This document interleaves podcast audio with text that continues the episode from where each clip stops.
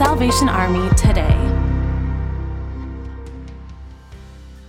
The Salvation Army Northwest Community Center in Palm Beach County has established a new AT&T Connected Learning Center to assist in narrowing the digital divide.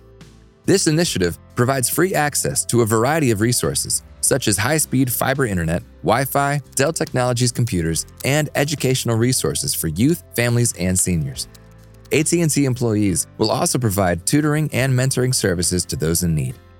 To further support digital inclusion in underserved communities, Dell Technologies has donated Dell Optiplex computers and monitors with integrated audio and webcams to support virtual learning.